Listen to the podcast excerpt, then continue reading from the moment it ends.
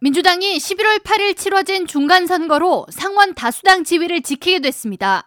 공화당이 앞서던 네바다주에서 캐서린 코테즈 메스토 민주당 상원의원이 승리함에 따라 민주당은 50석을 확보해 상원 다수당을 유지할 수 있게 됐습니다.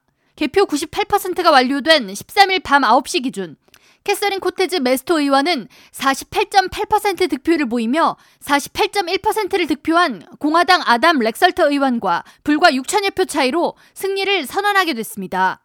AP통신과 뉴욕타임즈, 워싱턴 포스트 등 미 주요 매체들은 민주당이 상원을 수성하게 됐다고 전했으며 척슈머 민주당 상원 원내대표는 자신의 트위터를 통해 민주당이 상원에서 다시 다수당이 됐다고 승리를 선언했습니다.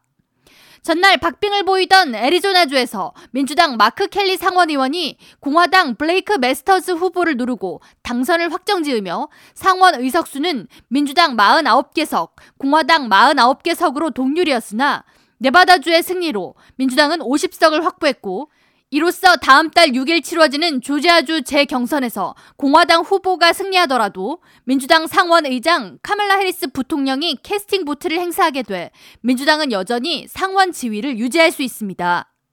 한편 CNN 방송 등은 이번 선거에서 민주당이 예상 밖의 선전을 한 것은 젊은 유권자들의 지지 덕분이라고 분석했습니다. 도널드 트럼프 전 대통령을 유세 전면에 내세워 경제 실정론 등 심판론 기치를 들었던 공화당은 기대에 못 미치는 개표 결과로 침통에 빠졌습니다. 이로써 트럼프 전 대통령의 차기 대선 재도전 행보에도 제동이 걸리는 것을 비롯해 당내에 적지 않은 후폭풍이 예상됩니다. 이런 가운데 워싱턴 포스트는 대선 사기를 주장하던 공화당 극우 성향의 후보들이 줄줄이 고배를 들었다고 지적했습니다.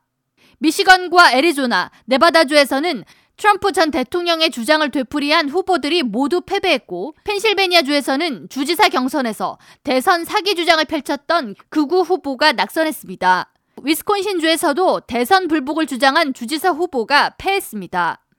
이에 대해 워싱턴 포스트는 트럼프 전 대통령의 지지를 받던 상당수 후보들이 지난 대선 결과를 부정했는데 출구조사 결과 유권자들은 이들에 대해 지나치게 보수적이라고 평가했다고 전하며 민심이 이들을 선택하지 않은 것은 민주주의에 대한 성숙도를 보여준다고 평가했습니다.